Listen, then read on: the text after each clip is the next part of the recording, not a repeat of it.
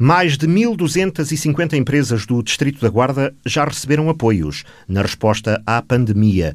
As medidas de emergência abrangeram 33 mil trabalhadores até agora. Revelação feita pela Ministra do Trabalho e Segurança Social, Ana Mendes Godinho. Nós temos cerca de 1.250 empresas que receberam apoios pagos. Portanto, 1.250 eh, empresas, cerca de 33 mil pessoas na Guarda, Guarda Distrito, que receberam os apoios extraordinários criados. Portanto, a preocupação tem sido criar medidas que cheguem eh, rapidamente às pessoas, mas também com outra preocupação grande, que é garantir que o equilíbrio na gestão da sustentabilidade do nosso sistema e garantir que as medidas chegam a quem precisa.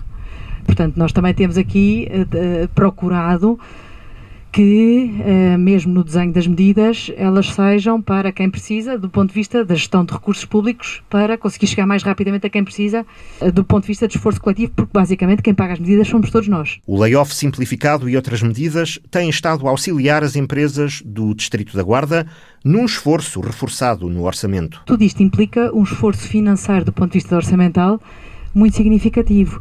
No orçamento suplementar, aliás, há um reforço do orçamento da Segurança Social de 2,7 mil milhões de euros para compensar este esforço que a Segurança Social fez de resposta à primeira linha. Basicamente, o que a Segurança Social fez foi ser a primeira resposta para conseguir fazer isso, a parte também das linhas da capitalização, de, de liquidez, linhas de financiamento para ajudar as empresas a terem liquidez. Medidas complementadas por iniciativas das câmaras que têm um conhecimento de proximidade dos problemas. A nível dos próprios territórios, consegue-se desenhar também medidas de apoio específicas direcionadas para os, para, os, para os, problemas reais que os territórios têm.